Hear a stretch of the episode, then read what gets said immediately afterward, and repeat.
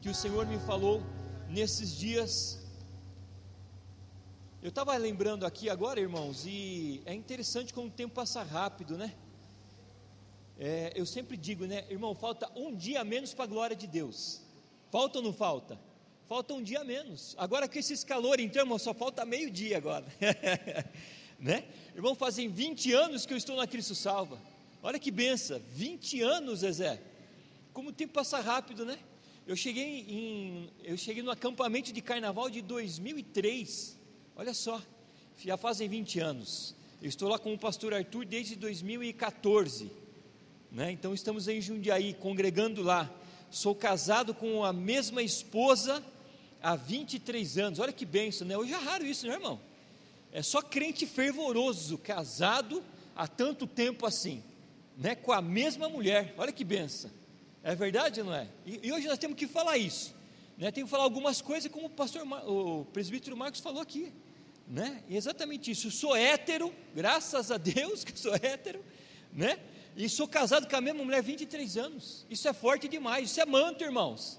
É manto ou não é? Dá para sapatear no fogo isso aí, rapaz. é ou não é? Mas, irmãos, eu quero trazer uma palavra para você que entrou aqui nessa noite, não porque você quis, mas porque o Espírito Santo te trouxe aqui. É, o tema da minha mensagem nessa noite é saindo da morte para a vida. Eu não sei qual é a tua situação nessa noite, mas tenho certeza que o Senhor plantou essa palavra no meu coração, que existem áreas, prazer em revê-los, né, irmão? Quanto tempo que eu não vejo, os vejo, né? É? Sumiu? Estou lá, pô, você não vai para Jundiaí, né? É, tem, é, eu não sei é, como é está o teu coração, mas existem áreas da sua vida que pode haver mortes, e havendo morte, Deus quer tirar essa morte e colocar vida. Eu tenho áreas na minha vida que ainda há mortes, e essas, essas mortes precisam sair em nome de Jesus. Essa morte não pode, não pode ficar, porque Jesus é o caminho, é a verdade, é o quê? Então, se Jesus é o caminho, a primeira pergunta, por que é que você está perdido?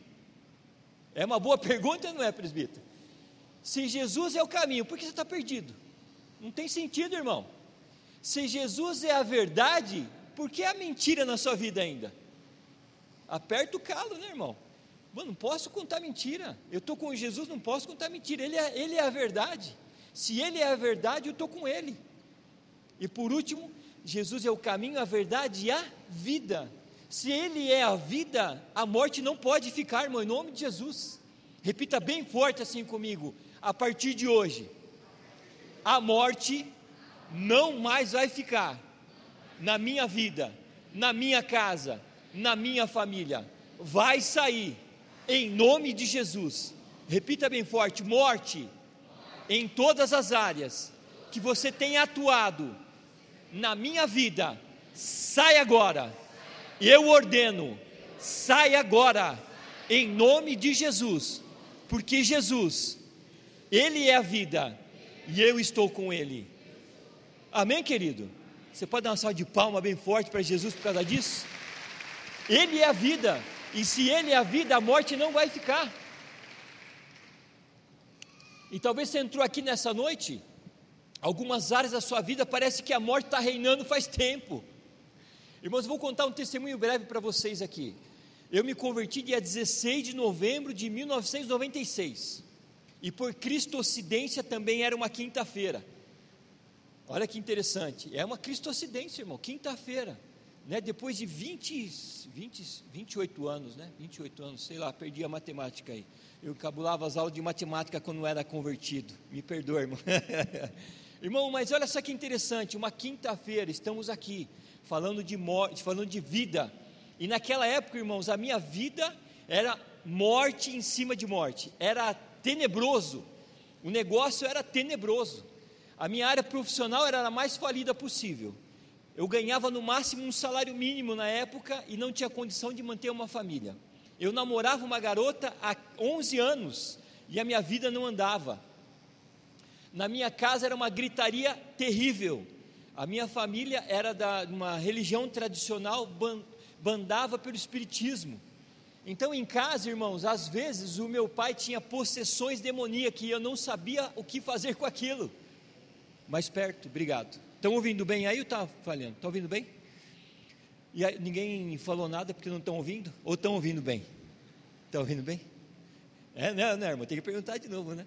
Irmãos, e meu pai tinha, tinha possessões demoníacas.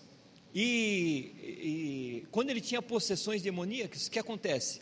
Chamava aqueles pais de santo e eles vinham é, fritar pipoca em casa, irmão. Duas horas da manhã, aqueles caras iam embora, eu tinha que ficar passando aspirador no chão para recolher aquelas pipocas. E depois dava uma semana e meu pai, possessão demoníaca de novo. E era assim, a minha vida era uma tribulação tremenda. Eu não tinha, a, a gente não tinha paz. Era uma gritaria só. Eu preferia ficar longe de casa aos finais de semana, né, do que ficar em casa. Então, é, a gente fazia o quê? Não fazia nada, porque não sabia o que fazer. Essa era a verdade. Mas eu me converti dia 16 de novembro de 96. Dia 15 de dezembro de 96 eu passei pelo batismo nas águas. Irmãos, eu, eu, eu tinha certeza da convicção daquele que eu tinha encontrado que era Cristo. Dia 16 de janeiro, irmãos, eu tinha passado por cura e libertação.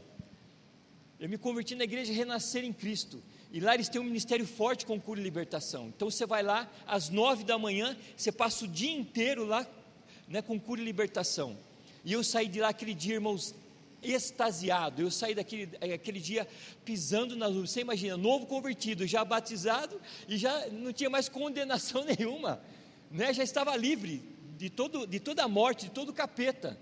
Eu cheguei, irmãos, que cheguei ali, então cheguei em casa cansado. Estava cansado demais, porque imagina, o dia inteiro passando por cura e libertação, eu estava cansado. Isso era umas sete horas. Eu peguei sentei para ler, ler a Bíblia na, na, mesa. Meu pai e minha mãe estavam na, na mesa, é, na, no sofá assistindo TV. E de repente, quando foi umas nove horas, irmãos, me deu um sono profundo. Né? Me deu um sono profundo. Aí eu peguei, fui dormir, dormi ali mesmo no sofá e acordei. Quando era uma hora da manhã, mais ou menos, meu pai é, tinha ido dormir a minha mãe tinha ido dormir e eu já estava meio que desper, eh, tinha despertado e eu é, é, fiquei até uma hora, aí uma hora deu sono de novo. Aí eu peguei e voltei, então eu falei, eu vou para o meu quarto. E o meu quarto era o seguinte: tinha uma beliche, né? O meu irmão dormia embaixo, eu dormia em cima. E na, dire... na minha direção tinha uma janela. Essa janela, irmãos, dava para um, para um gramado muito grande, um, é, um matagal mesmo, um morro, né? Um matagal. Né? E aí, irmãos, eu peguei e me ajoelhei para orar. Quando eu me ajoelhei para orar, irmãos, é, de repente eu vi, né? Eu vi e senti e me arrepiei inteiro e fiquei com muito medo. Ah, e, meu, e o quarto do meu pai era assim, é, é, era a janela, passava o corredor e o quarto do meu pai era de frente para essa janela. Irmãos, e era uma hora da manhã mais ou menos, já todo mundo dormindo, um silêncio, não se ouvia mais nada. Irmãos, a hora que eu vi era algo tenebroso. Entrou, né, hoje a gente identifica como capa preta, o demônio capa preta. Ele entrou, eu me arrepiei inteiro fiquei com medo. A única coisa que eu sabia clamar como é, novo convertido era o sangue de Jesus. E eu dizia: o sangue de Jesus tem poder, o sangue de Jesus tem poder. E parece que naquele momento não adiantava nada. Ele entrou, ele entrou e foi no quarto. E a hora que eu disse: o sangue de Jesus tem poder, pela terceira vez, o meu pai deu um berro, irmãos, inacreditável, inacreditável. Foi muito alto o berro que ele deu. Eu não sei como a minha mãe não acordou, eu não sei como a vizinhança não acordou, mas do mesmo jeito que ele deu o berro, da hora que ele deu o berro, aquele demônio, ele foi saindo, deu ré, marcha ré, exatamente né, do jeito que ele entrou. Ele entrou, o meu pai deu um grito porque eu clamei o sangue de Jesus e ele foi embora, irmãos. A partir daí, sabe o que aconteceu? O meu pai, ele tinha dois cercoses na cabeça, ele foi curado, o demônio nunca mais catou ele, né? E em casa as coisas começaram a mudar, minha mãe começou a ir para a igreja, né? Logo depois o meu pai veio a se converter, ele foi curado de um câncer no intestino, né? E aí o que acontece? É, logo depois Deus levou ele por uma um, um, barros na vesícula, não precisava operar, operou. Deus deu 30 dias. No dia do meu do enterro do meu pai, eu preguei no enterro do meu pai, preguei aqui à noite. Você lembra disso, Zé? Eu preguei aqui à noite, né? Para dizer o que é para vocês, irmãos, que havia morte na minha casa, mas a vida entrou e trouxe completamente todas as áreas da minha vida à vida. E é isso que você precisa entender. Deus te trouxe aqui nessa noite por um propósito especial. Aonde há áreas que há morte na sua vida, irmão, vai sair em nome de Jesus Cristo. Abra a tua Bíblia comigo em Lucas, capítulo de número 7, versículo de 11 a 17. E nós vamos ler sobre o filho da viúva de Naim. O filho da viúva de Naim. E essa passagem eu gosto demais dela, porque mostra a ação de Jesus, a compaixão de Jesus, mostra o trabalho que Jesus fez para resgatar uma mulher que estava tremendamente em morte, né? Quantos acharam? Digam amém. Lucas capítulo 7, versículo 11. Lucas 7, 11 até o 17. Todos acharam? A palavra do Senhor diz assim: ó, tendo Jesus concluído todas as suas palavras dirigidas ao povo, entrou em Carfanaum. É 7:11, irmã. Lucas 7:11. Lucas 7:11. Lucou? Isso, olha lá, ele fala assim, ó. É, em dia subsequente, dirigia-se Jesus a uma cidade chamada Naim, e iam com ele os seus discípulos e numerosa multidão. Olha que interessante, ó, volta um pouquinho lá, pode voltar é, é, Jesus estava indo para uma cidade chamada Naim, e ia com ele os seus discípulos, e quem mais ia com ele, irmãos? Numerosa o quê? Numerosa multidão. Ele estava sozinho? Só com os discípulos? Estava cheio de gente com ele, né? Versículo 12. Como se aproximasse da porta da cidade, estava chegando na porta, irmão, olha que interessante. Ele estava chegando na porta Eis que saía o enterro do filho único de uma viúva. Ou seja, era uma viúva que já tinha perdido o marido, agora estava perdendo o único filho. Era trage pouca tragédia ou muita tragédia, irmãos? Muita tragédia, né? E aí ele fala assim: é, a, a única viúva e grande multidão, era pouco ou era grande a multidão, irmãos? Me ajudem, era pouco ou era grande? Grande né, a multidão da cidade que ia com ela. Versículo 13: Vendo-a, o Senhor se compadeceu dela e lhe disse: O que, que ele disse, irmãos? Fale bem alto. O que, que ele disse? Não chores, não chores. É isso que o Senhor tá, Jesus está dizendo para mim e para você: não chores. Vou repetir: não chores. É tremendo isso, não é, irmãos? Tremendo. E ele fala assim, versículo 15: Chegando, chegando-se, tocou o esquife, ou o caixão, e parando os que a conduziam, disse: Jovem, eu te mando, levanta-te. É uma ordem que Jesus deu. Todos ficaram, é, e sentou-se o que estivera morto, e passou a falar, e Jesus restituiu a sua mãe. Versículo 16: e todos ficaram possuídos de temor e glorificaram a Deus, dizendo: Grande o profeta, grande profeta se levantou entre nós. E Deus visitou este povo. Deus vai visitar este povo nessa noite ou não vai, irmãos? Em nome de Jesus. E esta notícia a respeito dele divulgou-se por toda a Judéia e por toda a circunvizinhança. Né? Irmãos, eu quero é, falar com vocês alguns pontos aqui para tirar toda a morte da sua vida e da minha vida em nome de Jesus Cristo. Da morte para a vida. A própria vida está nesse lugar nessa noite. É interessante alguns pontos para nós pararmos e pensarmos aqui, ó. É, depois que Jesus seguiu a viagem, parou numa cidade chamada Naim. Naim era um beco sem saída, irmãos. O primeiro ponto que eu quero falar com vocês aqui é que Jesus não precisava ir até Naim não era o caminho de Jesus ir para Naim. Naim era num vale, num buraco, não tinha saída. Se você fosse para lá, era, era, era difícil o caminho para ir para lá, era difícil voltar. Jesus não precisava ir para lá. Mas Jesus é onisciente. Sabe o que é onisciente? Ele sabe de todas as coisas. Irmãos, não se preocupe com a sua vida. O que há de comer de amanhã, o que há de vestir amanhã, aquele que é poderoso, ele está com você. Irmãos, Jesus não precisava vir aqui nessa noite, mas ele veio só por sua causa, em nome de Jesus Cristo. Você pode dar um glória a Deus por isso ou não? Irmão, estou muito feliz por estar aqui nessa noite, porque o Senhor Jesus está nessa noite, ele não precisava estar aqui, irmãos. Mas ele mudou o trajeto dele nessa noite só para estar aqui, para dizer para mim e para você: eu sou feliz com você, você é o meu, meu filho amado, você é a minha filha amada. É isso, irmãos, é isso que nós precisamos entender nesses dias. Jesus não precisava estar em Naim, era difícil estar em Naim. Jesus não precisava estar aqui nessa noite, mas ele, na sua onisciente, na sua onisciência, ele sabia que havia uma mulher lá que estava com morte sobre a vida dela, sofrendo demais. Irmãos, ela perdeu o marido, ela não tinha agora o sustento. Agora, quem trazia o sustento para a família dela, quem era? O próprio filho. E em Israel, uma mulher que é viúva, é, é, naquela época, não sei hoje, mas ela era desprezada, ela não tinha como se autossustentar. E agora a, a, esperança que ela tinha de ver o filho dela crescendo e trazer o sustento para dentro da casa dela, irmãos, ela, ele morreu. E talvez você esteja exatamente nessa situação. Talvez você esteja lutando sozinho por esses dias. Talvez você entrou aqui e disse assim: Eu não aguento mais lutar sozinho. Eu não aguento mais vir para a igreja sozinho. Eu sou o único crente em casa. Eu sou o único que busca Deus. Eu sou o único que, ou a única, né, que é, busca Deus e, e eu não aguento mais.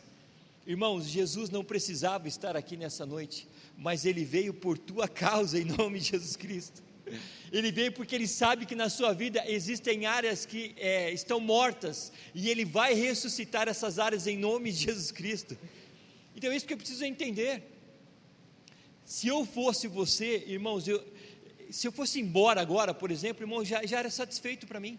Com certeza, só saber que Jesus está comigo e as áreas que estão mortas da minha vida, Ele vai transformar em vida. Irmão, já glorificava a Deus por isso. Você pode dar uma glória a Deus por isso ou não? É isso, irmãos. Então, Jesus não precisava estar aqui nessa noite. E Ele enxerga que na sua vida existem algumas áreas que você está sofrendo sozinho.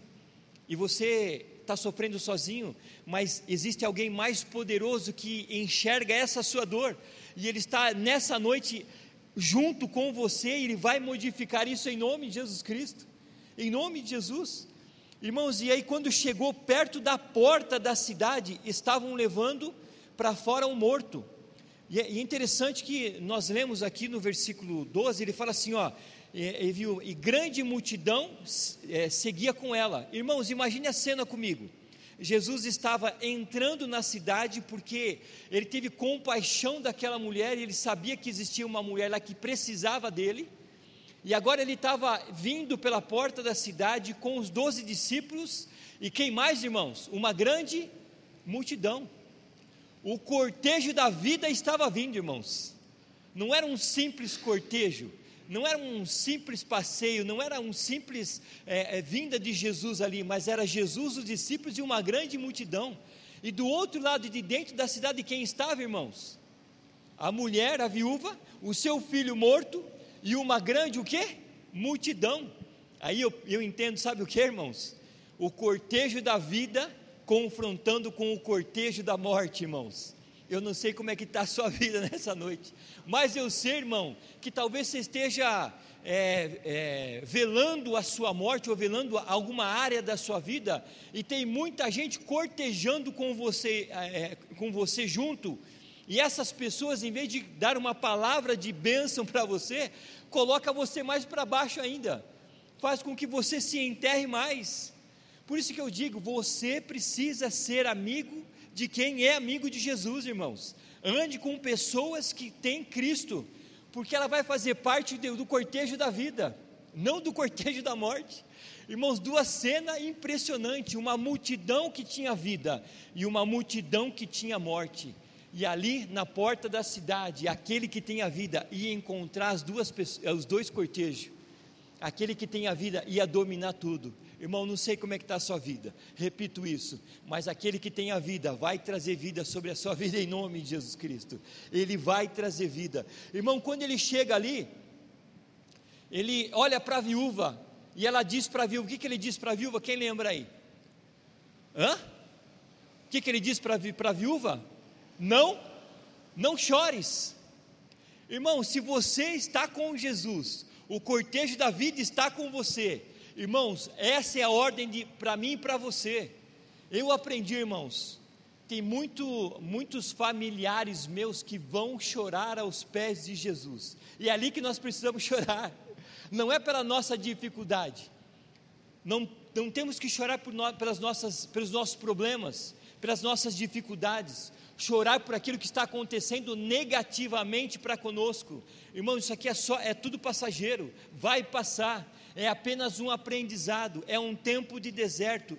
Deserto eu sei, não é fácil né? É viver por um tempo onde você passa por muitas dificuldades, irmão, não é fácil, mas a ordem é: não chores, irmãos, chores aos pés de Jesus, não chore para as pessoas, não chore para para quem não tem nada a ver com Jesus, chore aos pés de Jesus. Fala, Senhor Jesus, a minha situação é essa. Em casa, Senhor Jesus, é uma gritaria só, eu não aguento mais. Senhor Jesus, eu não aguento mais ir para a tua igreja sozinho, sozinha. Senhor Jesus, eu não aguento mais é, procurar trabalho e não encontrar, Senhor Jesus. Senhor Jesus, eu não aguento mais os pensamentos de morte na minha mente, Senhor Jesus. Não aguento mais. Irmãos, chore para aquele que tem a vida e Ele vai te dar vida em nome de Jesus Cristo. Irmãos, aquele homem olhou para aquela mulher e ele sabia da situação dela. Ele, sabe, ela, ele sabia que ele, ela ia ser humilhada. Irmãos, Jesus sabe que você já foi humilhado por muitas vezes. Né? Jesus sabe que talvez ainda seja humilhado ou humilhada. Irmão, mas não, chore aos pés de Jesus. Sabe por quê? Quando Jesus olhou para a situação daquela mulher, porque ele é onisciente, ele sabia daquilo. Quando Jesus olhou para aquele caixão, ele sabia que o filho dela não poderia morrer. Ele olha para ela com, com é, compaixão. Sabe o que é compaixão? É sentir a dor do outro. Imagina isso? Irmãos, Jesus está sentindo a sua dor agora, irmãos.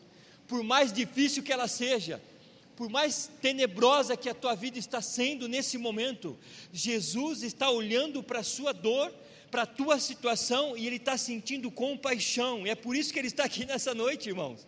Ele está aqui nessa noite. Assim como os meus olhos veem, assim como esse nariz grande respira, irmão. Jesus está aqui nessa noite.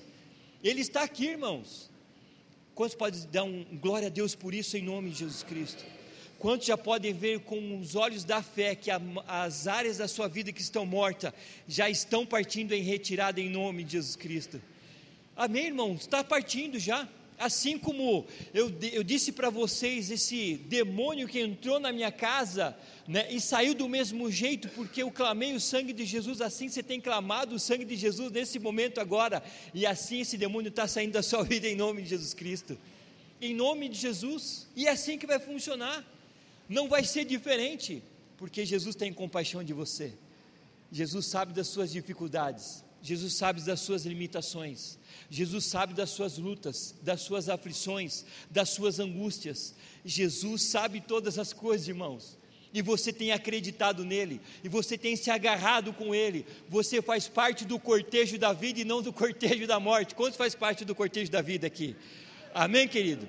Então, a partir de agora, quando você for por algum enterro, né, que é, é, algumas pessoas encaram como chato demais, né, irmãos, eu gosto de pregar enterro, porque é enterro onde as pessoas estão suscetíveis e abertas para receber uma palavra de Deus, né, e aí quando você for por algum enterro, lembre-se, a morte é passageira, mas eu estou com o cortejo da vida, e a vida está comigo em nome de Jesus Cristo, amém queridos, é isso que nós precisamos entender, Jesus teve compaixão dela, Jesus tem compaixão de você, a sua vida está nas mãos de, de Jesus. Jesus não perdeu o controle da sua vida.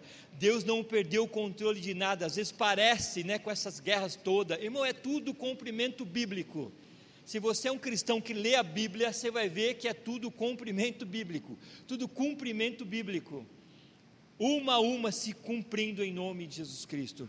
Irmãos, aquele é, Jesus teve compaixão daquela mulher então aquela viúva, Jesus tem compaixão de você.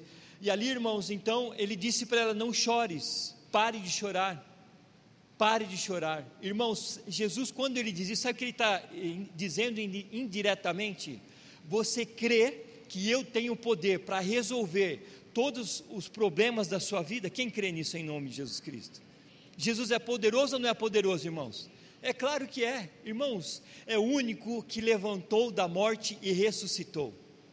A palavra do Senhor em 2 Coríntios ele diz assim: Aonde está a morte, a tua vitória? Aonde está o inferno, o teu aguilhão? Jesus ressuscitou. Irmão, só tem uma voz que eu quero ouvir e arrepio de falar isso, irmãos.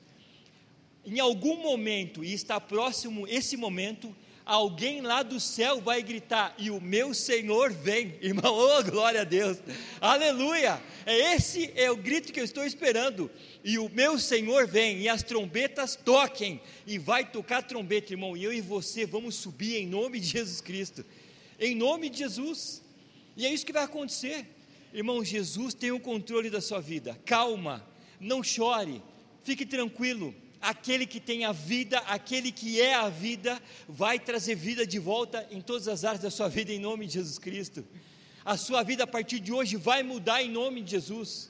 Irmão, se você seguir aquilo que Jesus falar para você, irmão, não tem como você ficar do mesmo jeito, não tem como a sua família ficar do mesmo jeito, não tem como a sua, a sua área sentimental ficar do mesmo jeito, não tem como a angústia que você sente no teu coração ficar aí, porque ela já saiu em nome de Jesus, porque a vida está aqui em nome de Jesus.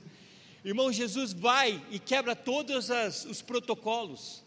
A palavra do Senhor diz que ele chega perto do morto e toca no morto. É, é, é para quem tocasse o morto, se tornava imundo igual morto. Para os judeus é exatamente isso: não pode tocar no morto, não toque no morto. Irmão, Jesus quebra todo o paradigma. A gente agora fica imaginando né, a cena, aquele cortejo da vida, acreditando que Jesus poderia operar um milagre ali. Né? E você já viveu muitos milagres. Quem já viveu milagre com Jesus aqui? Irmão, é, esses, é essas experiências que nós temos que pegar para que ah, outras áreas da nossa vida que precisam de um milagre aconteça também. Irmãos, aqueles homens, aquela multidão que estava vindo com ele, eles tinham visto o milagre de Jesus ou não? Quem, quem acha que sim? Aquela multidão que estava vindo com ele com os discípulos, viram os milagres que Jesus fazia ou não via? Via. Jesus curava cegos, curava ou não curava? Aquela multidão via ou não via? Via, claro que via. Jesus curava os paralíticos? Curava ou não curava? Curava, irmãos. E aquela multidão via ou não via? Irmão, como é que estava o coração daquela multidão? O coração daquela multidão estava assim: Jesus vai curar aquele menino. Ah, Jesus vai trazer vida para aquela mulher que está chorando. Jesus vai curar. A gente fica vendo, ó oh, irmão, fica vendo. Ele vai curar, irmão, fica vendo. E do outro lado, ai, o meu, o meu, vizinho morreu. Ai, que dó, era tão novinho. Ai, meu Deus do céu, era novinho demais. Por que, que, por que, que Deus fez isso com ele? Por que, que morreu? E fica perguntando os porquê da vida, porque não tem esperança. Se você ficar perguntando por que, que aconteceu isso comigo, é porque você não está firme na palavra de Deus. Desculpa ser sincero com você. O que você tem que perguntar é: Senhor, me ensina o teu propósito em cima dessa minha aflição, em cima dessa morte que eu estou vivendo. Irmãos, ali aquele cortejo da vida estava pensando exatamente, exatamente isso que eu disse para vocês. Jesus vai curar, Jesus vai libertar, Jesus vai restaurar, Jesus vai fazer operar milagres nessa noite, nesse lugar. Isso que eu estava pensando lá.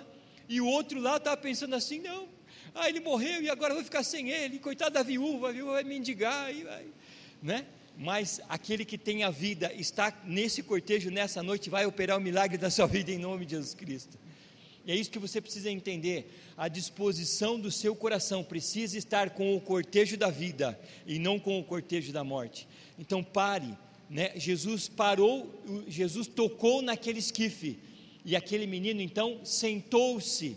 Imagina a cena, irmão, a hora que ele senta no, no caixão, os homens levando ele, sei lá se estava é, os homens segurando, né? Acho que não, porque é, de repente fica pesado, colocar ele no chão, ou colocar em cima de uma pedra, sei lá onde, né? E aquele menino então levanta, a hora que levanta, aqueles que é, acreditavam que Jesus operava o milagre, começaram a glorificar Deus. Falei para você, Jesus está aqui, Ele é maravilhoso, Ele, Ele ressuscitou o menino. Olha lá, agora a viúva vai ter vida de novo, não vai precisar mendigar. Eu falei para você. Né? Fala para o irmão que está do teu lado aí, Jesus vai operar um milagre na sua vida, e eu, eu, eu vou ser testemunha disso em nome de Jesus. Fala para ele, fala, eu vou me alegrar com você, vai ressuscitar, irmão, vai viver, vai viver em nome de Jesus. Aí as pessoas que estavam no cortejo da morte, fizeram o que, irmão? Nossa, ficaram espantados. É isso que diz lá no versículo 16, não é? Versículo 16, ele fala assim, ó. Versículo de número 16, ele fala assim: é, então o, é, o, medo dominou a todos e glorificavam a Deus, dizendo: Um grande profeta se levantou entre nós e Deus visitou o seu povo. Irmãos, eles começaram a ficar com medo: olha só, esse cara é profeta mesmo. Ah, Deus visitou o nosso povo. Ah, e é isso que vai acontecer comigo com você nessa noite, irmão. Deus vai visitar a sua vida. As áreas mortas da sua vida vão sair em nome de Jesus Cristo. O que era é, é, é, a área morta vai sair em nome de Jesus, e você vai ficar embasbacado com aquilo que Deus vai fazer, e eu profetizo ainda esta semana, vai fazer, a vida vai reinar sobre a sua vida em nome de Jesus Cristo, irmão, a vida vai pairar sobre a sua vida, e aonde a morte vai sair em nome de Jesus, irmão, quero contar um milagre para você rapidinho aqui, ó, nós temos só mais 15 minutos, irmãos, eu, é, quando eu me converti, 16 de novembro de 96, eu fiquei até 2000 irmãos sem é, trabalho. Como eu disse para vocês, eu não tenho faculdade, eu só fiz até o segundo grau, e ali, irmãos, eu sofria demais, né, com, é, com emprego, não tinha emprego, irmãos, não tinha emprego. Irmãos, e então eu me converti em 96, aí em 97, em maio, eu comecei a namorar. Eu comecei a namorar uma, uma moça que era da igreja é, é, da Batista. E eu era da Renascer e era da Batista. Você imagina o fogo com tradicionalismo, né, irmão? Irmãos, e ali então eu comecei a namorar ela. E Deus me deu uma palavra e eu dizia assim para mim, hoje ela é minha esposa, 23 anos casado, eu dizia assim para ela: Deus vai dar graça quando é, Ele abrir a porta de emprego para mim. Irmãos, mas sinceramente, eu estava falando aquilo ali porque eu acreditava que Jesus podia abrir, abrir algo, mas aos olhos carnais era impossível.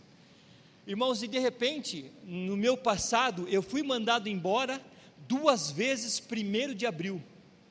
É mole isso ou não? Duas vezes, primeiro de abril, eu fui mandado embora com a carta de, de dispensa. Aí eu chegava em casa, Alexandre, aí eu falava, mãe, fui mandado embora. É, primeiro de abril, primeiro de abril, dia da mentira. Falei, mãe, o raio caiu duas vezes no mesmo lugar, mãe. Fui mandado embora. Primeiro de abril, misericórdia. Não é possível. Aí, irmão, e aquilo ficou no meu coração. A morte pairou. E sabe qual é o pensamento que vinha? Nunca mais você vai arrumar emprego. Nunca mais você vai ser um bom profissional. Nunca mais você vai conseguir ter uma vida financeira é, que vai sustentar a sua família. Irmãos, imagine o confronto. Agora, eu namorando, precisava de um emprego para casar. E eu falo, irmãos, né, que a minha esposa realmente me ama de verdade né? Por quê? Porque a gente namorou três anos. Eu não tinha dinheiro e sexo só depois do casamento, irmão. Agora você imagina que mulher que fica com um homem que não tem trabalho e que não consegue fazer nada. Imagina isso, né? Irmãos, é Deus tirando a morte e colocando a vida. Agora pergunta para mim, quero ver quem tem coragem. Eu acho que alguns já ouviram meu testemunho. Quem tem coragem? Pergunta para mim. Que dia que você foi contratado? Pergunta para mim. Quem tem coragem de perguntar para mim aí? Pergunta alto, irmão. Irmão, sabe que dia que eu fui contratado? Hã? Primeiro de abril? Não. Não, Jesus é diferente, não copia Satanás. Quem copia Deus é Satanás.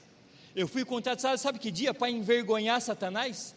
Dia 2 de novembro, irmão, em carteira. Sabe que dia é dia 2 de novembro para o mundo aí fora? Dia dos mortos. Dia dos mortos, irmãos. Isso é tremendo demais.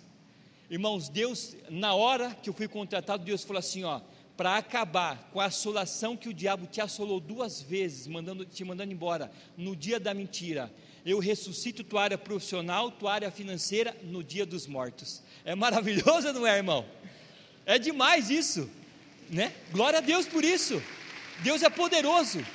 É por isso que eu estou aqui nessa noite com autoridade para falar para você: aquilo que está morto na sua vida vai vivificar em nome de Jesus Cristo, vai reviver, irmão, não tem como. Irmãos, e ali eu fiquei nessa empresa 20 anos.